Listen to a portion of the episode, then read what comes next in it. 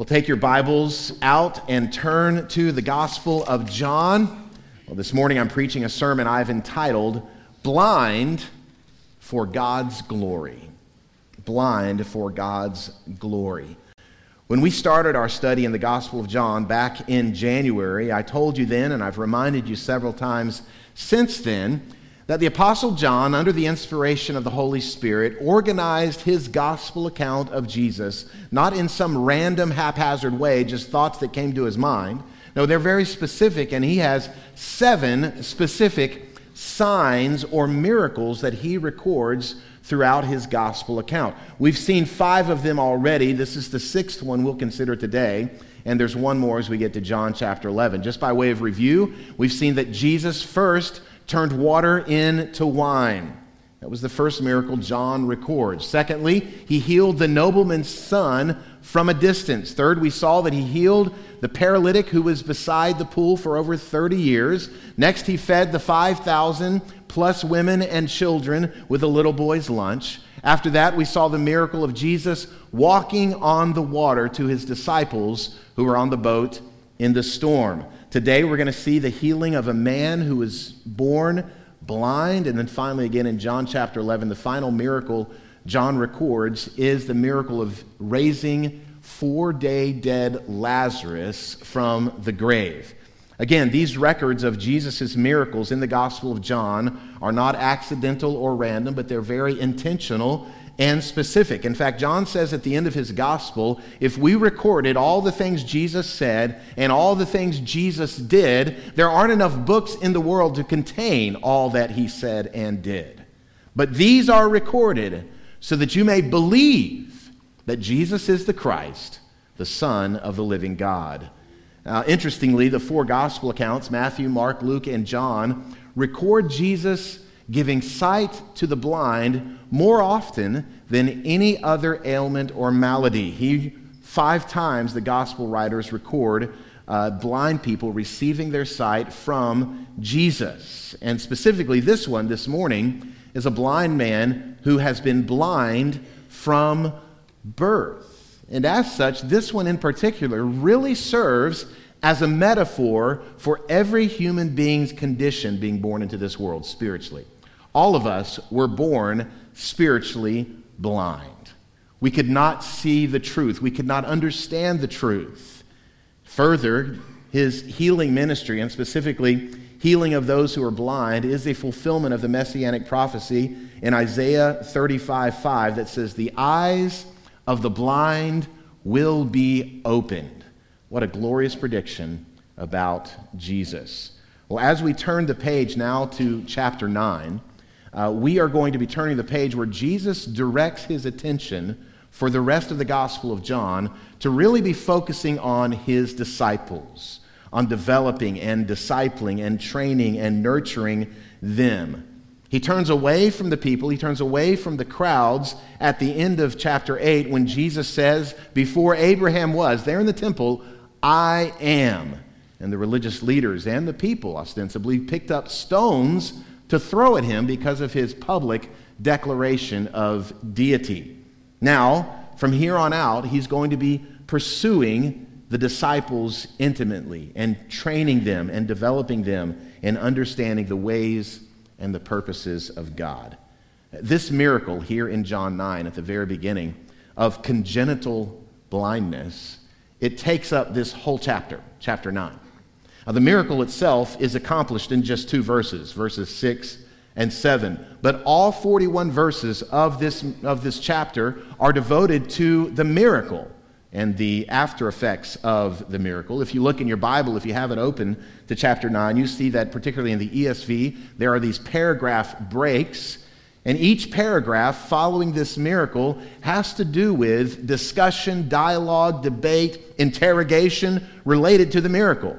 We're going to consider the next one, verses 8 through 12, at, towards the end of this chapter, just devote a small bit of time to it. And this is where the, the man who was born blind, who's been healed, has a discussion with the neighbors about the healing. Next week, we'll look at the next several paragraphs. In verses 13 through 17, this man is interrogated by the Pharisees, the, those who had this hard hearted ideal towards Jesus. And this uh, miracle, particularly, we see in verse 14, was accomplished on the Sabbath day, so they were particularly upset about that. You move to the next paragraph, verses 18 through 23, and they then interrogate this man's parents. Tell us if this is the guy. Was he born blind? And then when they say, well, he can answer for himself, he once again is interrogated by the Jews in verses 24 through 34. So there are four distinct conversations around this miracle that only takes two verses to perform. And we're going to consider this over the next several weeks. It all starts with this man who was born blind, was a beggar who's healed by the power of Jesus. So let's look at the account. We're going to read verses 1 through 12. This is the inspired, inerrant Word of God. Hear it. As he passed by, he saw a man blind from birth. And his disciples asked him, Rabbi, who sinned, this man or his parents, that he was born blind? Jesus answered, It was not that this man sinned or his parents, but that the works of God might be displayed in him. We must work the works of him who sent me while it is day. Night is coming when no one can work. As long as I am in the world, I am the light of the world. Having said these things, he spit on the ground and made mud with the saliva. Then he anointed the man's eyes with the mud and said to him, Go wash in the pool of Siloam, which means sent. So he went and washed and came back seeing. The neighbors and those who had seen him before as a beggar were saying, Is this not the man who used to sit and beg? Some said, It is he. Others said, No, but he is like him. He kept saying, I am the man. So they said to him, Then how were your eyes open? He answered, The man called Jesus made mud and anointed my eyes and said to me, Go to Siloam and wash. So I went and washed and received my sight. They said to him, Where is he? And he said, I do not know. This was a man born blind. Listen, he has a disability from birth, a birth defect. That's what congenital means from birth, from the beginning. And when you contemplate this reality, that little babies are born with defects. Little babies are born with abnormalities. Little babies are born with things like blindness, spina bifida, cleft palate, or the most common in the United States, a heart defect. Some 40,000 babies a year are born with a heart defect in our country. This reality really brings about an obvious question why? Why are these children in the womb afflicted with these defects? Why is this child born this way? Why does this child experience this disability before he or she has ever done anything? And this was a question in the minds of Jesus' disciples as they saw this man who they knew has been blind from birth. The context of this miracle is again, Jesus has left the temple. He walked out when they sought to kill him with stones. And it seems this blind beggar was beside the temple or near the temple, on the outskirts of the courts of the temple. Uh, we know this because it is near the temple that most beggars would take up residence, if you will. Why? Because worshipers, worshipers who were coming in and out of the temple would be the most likely and the most intent on giving alms to the poor as they just sacrificed to cover their sins, aware of their guilt and sin. Seeing a beggar who is disabled, they would be more likely to give a gift. So here's this beggar. He's unable to eat, he's unable to survive because he can't work. His only means of survival is begging. He is a fixture at the temple. And Jesus, with great intentionality, leads his disciples out of the gate closest to where this beggar was. And the text says he looked at him, he saw him. And the disciples noticed Jesus notice him. And so that's what prompted their question about the origin of this man's disability. But in their question to Jesus about the why behind this congenital blindness, we see the first thing I want us to consider this morning. Number one, I want us to see that the disciples had an unbiblical presumption. They made a presumption about this blind beggar that was really coming out of the ethic and the mindset of their day. Look again at verse 2. And his disciples asked him, Rabbi, or teacher, who sinned? this man or his parents, that he was born blind. So they had the belief and the mindset that a birth defect in a child is a direct consequence of someone's sin. Either it's a consequence of the man's sin or it's a consequence of the parent's sin. And friend, this is a question that many people wrestle with today. Why do bad things awful things happen to some people, but not to other people?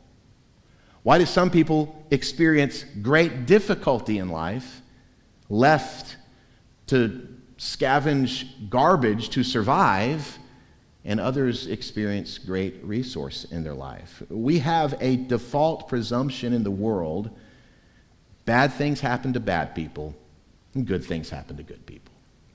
This is our default morality and ethic. The default belief, the default religion is that good people go to heaven and bad people go to hell.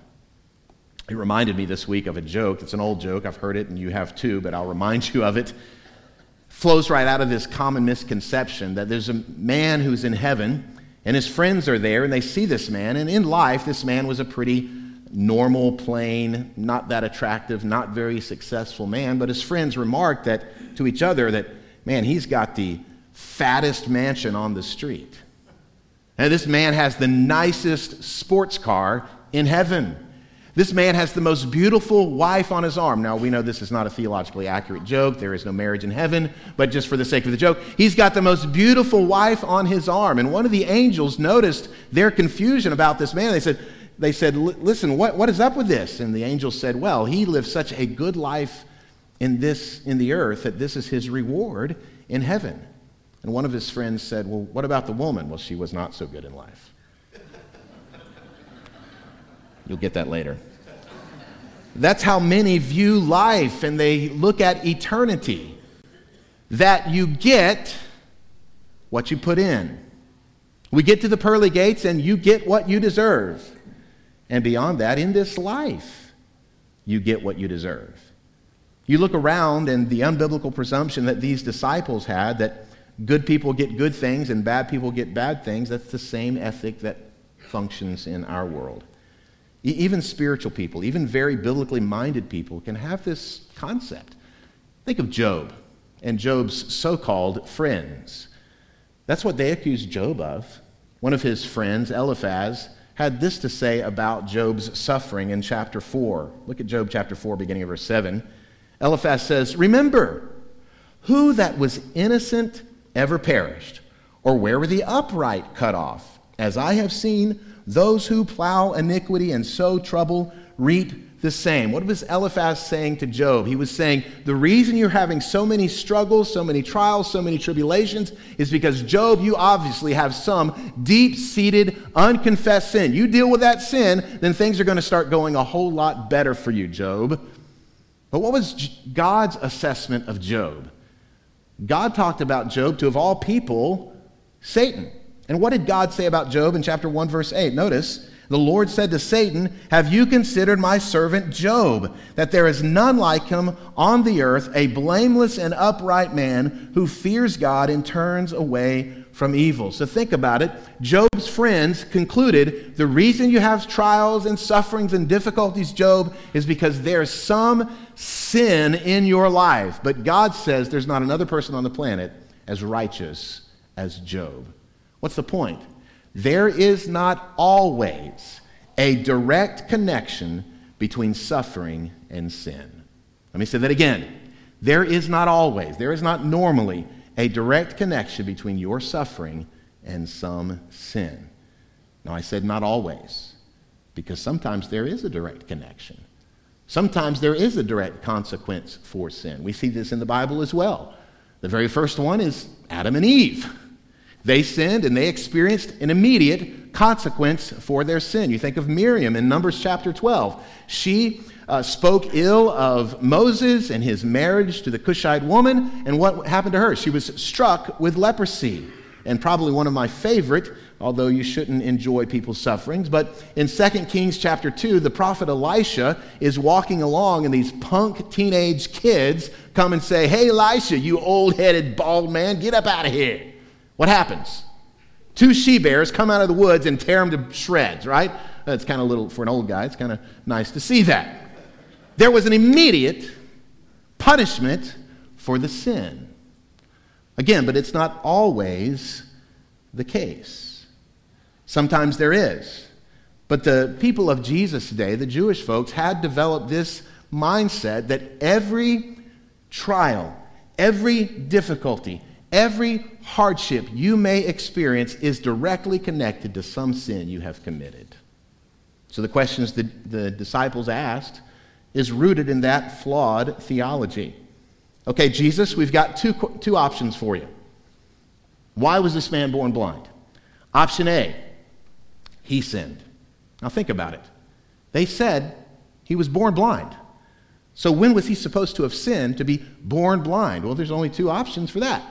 Either he sinned in utero, in the womb, or he sinned in a previous life. Now, as God fearing Jews, they did not believe in the Hindu ethic of reincarnation, and neither do we. There's no such thing as reincarnation. So it is true that in the first century, some Jews believed that children could sin in the womb. And some of you parents may agree, yeah, my kid came out sinning, that's for sure. The other option they present to Jesus, not he sinned, but his parents sinned. His parents committed some type of sin that caused him to end up this way. After all, we know this to be true, right? This is an ironclad truth. Good parents always have good kids, bad parents always have bad kids, right? There's never any flaw to that idea. Now, although we would giggle at that, and we would verbally denounce that idea, one of the clearest accusations from the enemy to parents is this this flaw in your child is your fault. This rebellion in your son is because of your parenting technique. This evil in your daughter is because of your sin. This keeping your cell phone turned on during the service because it reflects on your parents. Now, it is true. You could do good towards your children, or you could do ill towards your children. We are called to train and instruct and disciple our children. And the way we train and instruct and disciple our children does impact and influence them. But we can fall into the trap of believing that everything they do, that our children are a walking, breathing billboard for our parental goodness. That somehow they represent us in everything they do. And because of this belief, we can become over invested in the way our children live their lives. If you don't believe this, just go to the ball fields this spring and watch some parents lose their salvation over Johnny and Sally not playing correctly, projecting a poor reflection on their parental proficiency. We can maybe discount this in ourselves, but how often do we use this judgment on other people? Mm hmm. That's what I thought. Some kids are acting up because of them parents, right? We also have this tendency and think and even say things like this Oh, he's going to get what's coming to him.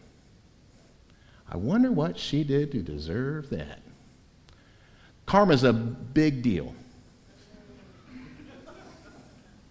What'd you think I was going to say? Karma does not exist. Karma does not exist. We can believe that we're in this morally mechanical system input good, output good, input bad, output bad. That is not the system we live in. We live in a God system and a world that God is the providential ordainer of all that happens. Now, in this instance, in John 9, Jesus could have corrected his disciples' errant thinking by saying, Well, here's the deal, guys. All of creation has been stained and marred by sin. That's true. It's not that these parents did some specific sin, but because the world is corrupted by sin, there are sometimes abnormalities. There are sometimes chromosomes that get mixed up. There are sometimes genetic codes that are out of order. And this results in deformities and disabilities. That would be true, but that would not have specifically answered their question, which was fundamentally why? Why? Why does this happen? And the other thing is, if we just simply look at the difficult things that happen in life as being a consequence of the fallen world in which we live, that's really viewing God from this deistic mindset. Deism, which was what Thomas Jefferson was, he was a deist. They believed in the existence of God, but they looked at God as something like the clockmaker. He creates the clock, he designs the clock, he winds the clock, and then he lets it go and removes his hands. that God's not involved or engaged in anything that happens in this world. And yes, we have a fallen world and it's functioning according to God's laws and designs, but He's not engaged with it. That is not the God of the Bible. The God of the Bible is intimately engaged in every aspect of His creation. He knows about the little two penny sparrow that falls in the woods, and nobody else knows about it. He is intimately involved in His creation. And so Jesus answers their unbiblical presumption by simply saying it was not that this man sinned or his parents. In other words, you've got it all wrong. You're sorely mistaken. But then he does go on to answer their fundamental question of why? Why was this man born with this defect? And that leads to the second thing I want us to consider. It's very shocking. Number two, he discloses this unexpected purpose. There is a purpose there is a reason behind this man's congenital disability. Look at verse 3 again. Jesus answered, It was not that this man sinned or his parents, but that the works of God might be displayed in him. I want you to circle those two words on your outline or in the Bible. But that. We know but is a conjunction, conjunction, junction. What's your function? A, a conjunction connects two phrases or ideas. Here, the word but is a contrast, it's an adversative. Not this, but that. And that's the second word in this phrase, but that. This word that is the pivot upon which the whole chapter turns. Seems like a very inconsequential word, but it is profound. Not this, but that. The Greek word is the word hina. If you study Greek, you'll learn that there's something called a hina clause. And what a hina clause does is it presents to us a, a purpose, a reason, an intention. Often the word hina in Greek is translated in our English Bibles in order that. In fact, I've got one example on the screen. Look at what John also wrote a couple chapters earlier in John 3:17. He says, "For God did not send his son into the world to condemn the world, same two words, alla hina, but in order that the world might be saved through him." Did you see that? God had a very specific purpose for sending Jesus. It wasn't to bring condemnation, but to bring salvation. He sent him in the world, not for this, but in order that, for this purpose, for this reason, that he would accomplish this. And the same phrase is used here. He was not born with this birth defect because of some sin in his parents or even in the womb, but in order that, with this purpose, with this intention, that the works of God would be displayed in him. Yes, disciples, there may be some physiological explanation for this blindness. There may be some spiritual explanation that sin has corrupted God's created order. But beyond those physiological and spiritual reasons, you need to understand, disciples, there's a much larger, bigger reason why this man was born blind. In order that the works of God would be displayed in his disability. It's for the glory of God because God is all about his glory. And God's plan is not simply, listen, that he will respond to it. Some people make God out as only being the responder to bad things. He takes lemons and makes lemonade. He takes your pain and makes it a profession of faith. He takes your trouble and turns it into a triumph. And it is true. But that really removes the purpose and the intention of the hina clause. This man was born with a birth defect in order that God's works would be displayed in him. You see, God is just not a responder to things in our life, He is the sovereign, providential ordainer of all of history. Do you remember whenever God called Moses to be his spokesman to the people and to Pharaoh? What did Moses say to him? God, I cannot possibly be your spokesman. I st- st- st- stutter. You remember how God responded to Moses and his disability? Look at Exodus chapter 4, verse 11.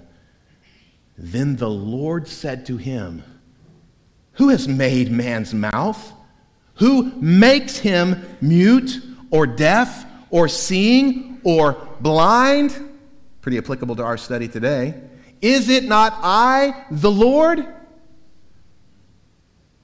Who determines if a child has a defect at birth? Is it just happenstance? Or is God providentially ordering all things in the universe? He says, Moses, you can be my spokesman because in your deficiency, my strength is made perfect. I can remember hearing of a mother who tragically lost her child in the hospital, died. And the hospital chaplain came to see her to console her, and she just simply said, I'm just trying to make sense of this. Why would God allow my child to die? And the well meaning chaplain said, Oh, ma'am, God had nothing to do with your child dying. And she said, Don't take any shred of hope that I have away. What does that mean? You take God out of the equation of suffering, where's the meaning? Where's the purpose? Where's the intention? Back in 2020, providentially, you remember 2020, right? We try to forget that year. We started in January studying verse by verse through the book of Genesis. We didn't know what was going to take us, uh, what we would be taken through in 2020. But as we concluded that study, looking at the life of Joseph, if you'll remember in chapter 50, Joseph's brothers were real concerned when Jacob, their father, died because they presumed the only reason Joseph has not executed vengeance on us for the way we mistreated him so many years ago is because dad's still alive. Now that dad's dead, uh oh, Joseph is going to come after us. Remember that? How did Joseph respond to their false assumption? Look at Genesis chapter 50, verse 20. As for you, you meant, that's intention, that's purpose. You meant evil against me, but God meant it for good, to bring it about that many people should be kept alive as they are today. It's not that God turned it to good, God transformed it to good, God worked it for good. God meant their evil against him for good. Wow. All the junk he went through, thrown into a pit, sold into slavery to some gypsies, uh, uh, falsely accused by Potiphar's wife, forgotten in prison by the cupbearer, all that evil that transpired because of his brothers, God meant it for good. You still may not be convinced. But, Pastor, this is a little bitty, innocent baby born with a birth defect, uh, born with this problem. Often, as pro life Christians, those who are opposed to the slaughter of innocent babies in the womb, called abortion, we will often quote Psalm 139 to describe how every baby is knit together in the womb of a mother, and that knitting together by their Creator gives them great value and dignity and worth. Like, notice what Psalm 139, verse 13 and 14 says For you formed my inward parts, you knitted me together in my mother's womb. I praise you, for I'm fearfully and wonderfully made. Wonderful are your works. My soul knows it very well. Now, let me ask you a question. Does Psalm 139 13 only apply to babies who don't have defective parts? Does Psalm 139 only apply to babies who don't have an extra chromosome and are born with Down syndrome? Does it include those babies? Yes. Do not look at a Down syndrome, syndrome child and say, no purpose, no meaning should not be alive. They have great purpose. God knit them together, even with what we would call flawed design or defects. God has a great intention for those babies. That's why we are opposed to abortion, because God's the one who determines who lives and who dies. But you know, perhaps the greatest and clearest picture of God ordaining suffering for good is this right here the cross of Jesus. Is there anyone more perfectly innocent than Christ? Is there anyone more perfectly not worthy of death than Jesus? The great, immeasurable suffering of taking upon his own body the punishment for the sins of the world it was ordained by a good, good Father. In fact, it is this reality that compelled the early church. In Peter's first sermon, in the first sermon of the church in Acts chapter 2, notice what he said in part in verse 23 of Acts 2. Peter says, This Jesus, delivered up according to the definite plan and foreknowledge of God, you crucified and killed by the hands of lawless men. He was killed because of sinners, according to the purpose of God. In fact, this reality is what compelled and motivated the early church when they encountered tribulation and persecution and hardships. Two chapters later, the leaders of the early church, Peter and John, would be arrested, would be put on trial, would be beaten for preaching the gospel of Jesus. And the church gathered together for a prayer meeting. What informed their prayers for their persecuted brethren? Look at chapter 4, verse 27. They pray to the Lord, for truly in this city there were gathered together against your holy servant Jesus, whom you anointed, both Herod and Pontius Pilate, along with the Gentiles and the people of Israel, to do whatever your hand and your plan had predestined to take place.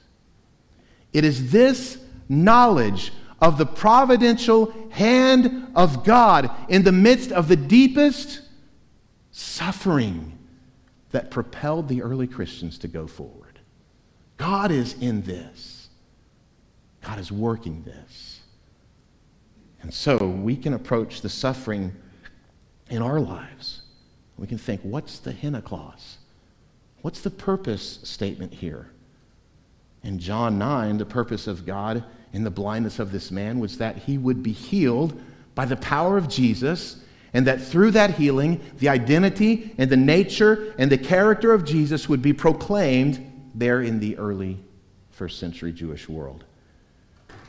But listen, God's purposes in our suffering may not always include healing.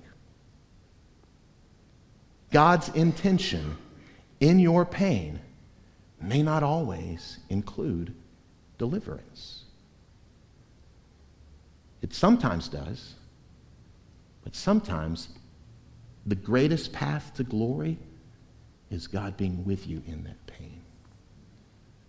The Apostle Paul experienced this. In 2 Corinthians, he talked about a thorn in the flesh, a messenger, angelos of Satan. We don't know what that was, and I don't think we're meant to know. But Paul prayed, he said, Three times I prayed that God would remove this thorn in my flesh, this affliction from the evil one. How did God respond? Well, Paul, you just don't have enough faith. If you just believed a little harder and believed a little more, if you just exercised your faith, then this would be, you would have deliverance. It's not what God says. It's not what Jesus says. Notice what Paul says Jesus said to him with this difficulty, this trial and struggle. Verse 9 of 2 Corinthians 12. But he said to me, this is Jesus speaking, My grace is sufficient for you, for my power is made perfect in weakness. Therefore, I will boast all the more gladly of my weaknesses, so that the power of Christ may rest upon me. For the sake of Christ, then, I am content with weaknesses, insults, hardships, persecutions, and calamities. For when I am weak, then I am strong. You may be here this week, and what you're going through could be described with all those terms weaknesses, insults, hardships, calamities. God, deliver me from this junk. And the Lord says, No. But in this suffering, here's my hina clause my strength will be perfected in you and your weakness. And this may be even a more glorious work of God by His Spirit than if you were healed of some disease or some congenital disformity. This man was born blind, not because something didn't fire right in the birth canal, but because God had a purpose in it. Blind for the glory of God. And those sign miracles, this being the sixth of seven in John, portray Jesus as the only Son of God and the only hope, the only Savior for the world. But here's the thing the way in which Jesus does that makes us scratch the hair on our chinny chin chin. What are you doing, Lord? That leads to the third point. We got two more real quickly. Jesus uses an unprecedented process. He spit on the ground and he made some mud in the dirt with his saliva. Then he anointed the man's eyes with the mud. This is the only place this happens, right here in John chapter 9. John again records seven miracles, and each one of those is recorded specifically to present to us some aspect of Jesus' nature. And again, he says at the end of this gospel account, there's not enough books to hold all the miracles that Christ performed. In fact, the four gospel accounts together, they record only 35 miracles. I believe Jesus had a wake of healing as he walked throughout Galilee and Judea. But only 35 in the four gospels recorded for us. And they don't always have the same process. Sometimes Jesus touches the infirmed person, sometimes he just speaks. Sometimes he heals them in their presence. Sometimes he's miles and miles away and he heals them. Not always the same process. Even with the five occurrences of Jesus healing someone who is blind in the four gospel accounts, they don't all happen the same. In um, Matthew chapter 9, there are two people who are blind who are following Jesus. Jesus touches, just touches, no spit, no mud, just touches their eyes and they're healed. In Mark chapter 9, a a blind man comes to Jesus and Jesus spits in his eyes. He says, Open your eyes. And he says, Hey, I see men like trees. Everything's kind of fuzzy and out of focus. So Jesus touches him again, healed. You get to Luke chapter 18, there's a blind beggar following Jesus, and he just speaks and he's healed. There's not the same process in any of them. But here, uniquely, Jesus makes some mud pies. Here is mud in your eyes. Very strange. Again, this is the only instance where Jesus does this. There is great speculation among the scholars I read this week as to why Jesus does it. Some presume that, well, God made man from the dust of the earth, and Jesus is proving that he is, in fact, the creator by taking dust from the earth and recreating the man's eyes. Perhaps. But I think within the context of this chapter, we learn in the next paragraph that it was, in fact, on the Sabbath day when Jesus made these mud cakes and put them in the man's eyes. And the Pharisees considered making mud pies as work. You shall not make mud pies on the Sabbath day. It breaks our traditions, our rules and regulations. In fact, I think my personal opinion is that Jesus made the mud not because he needed it to heal the man, but he made the mud because he was going to reveal how his adversaries they are more concerned with their rituals and rules and regulations than they are the health of this blind beggar. Another aspect to the process that is unique here is that Jesus tells the man, Go to the pool of Siloam and wash off the mud. Why did he do that? Again, we're not told why. I can presume and I can ex- think that maybe Jesus sent him to the pool because people would see him coming to the pool with mud on his eyes. he would wash, and immediately he would be able to see. And it would create quite a stir around the pool and around the temple. In fact, it did because the next four paragraphs are filled with conversation and dialogue around this work. And I think this certainly pictures for us what the true convert to Christ should be like. Everyone who is converted to Christ, who has been made to see from their spiritual blindness, those around you should know about it your friends, your neighbors, your colleagues, your coworkers, your family. And I would ask you, is there evidence in your life that Christ has healed you from your spiritual blindness? Do they know? And that really leads to the fourth and final thing I want us to see from this passage. Number four, an unambiguous profession. There were some who saw the man and said, Hey, isn't that the guy who was a blind beggar at the gate of the temple complex? Other people said, no, he, he just looks like him. He favors him. I can see where you would think that, but no, that's not really him. I said, no, I'm pretty sure that's him. No, that couldn't possibly be him. And I love what the text says at the end of verse 9. He kept saying, I am the man. Now, when we say I am the man, that's kind of a prideful thing. I'm the man. Come on, I'm the man. No, that's not what he was saying. They're debating, is this the guy? Hey, yeah, I'm him. No, no, he couldn't possibly be the guy. No, really, I'm him. No, you look like him, but you're not really him. Are you related to him? No, I am the man. And I love the straightforward answer he gives to them because they question, well, then how do you see? Look at verse 11 again.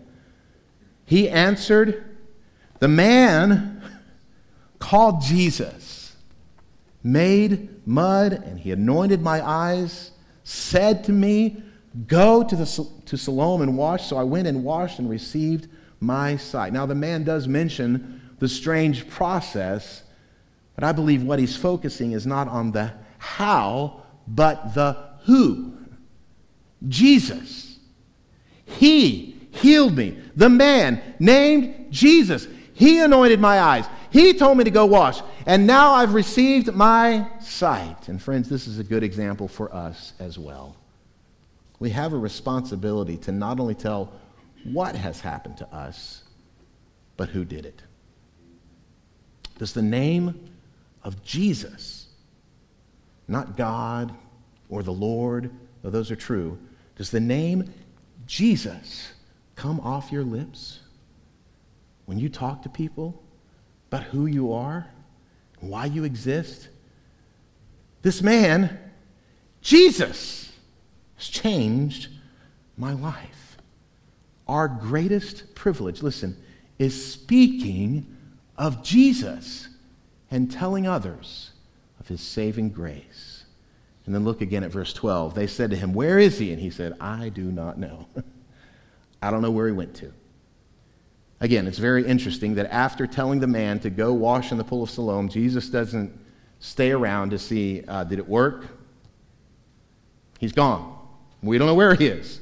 He doesn't show up again until the end of this chapter, verse 35, when he comes to minister to this man who's being unfairly persecuted by the Jewish religious leaders.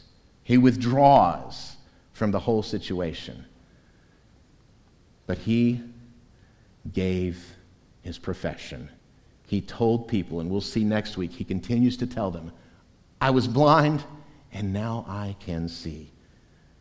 And friends, that's what we're called to do as well we are entrusted with the glorious gospel of Christ.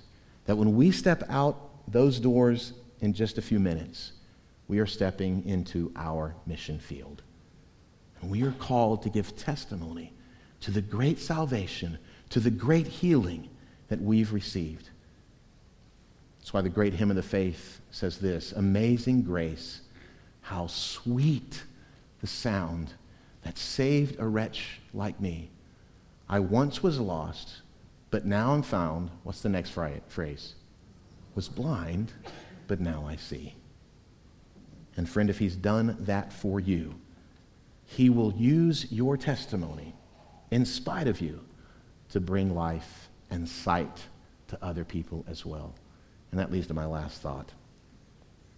As we walk in obedience to the Lord, like this man, go wash at the pool then we will experience His power released in us and released through us. Let's go to the Lord in prayer.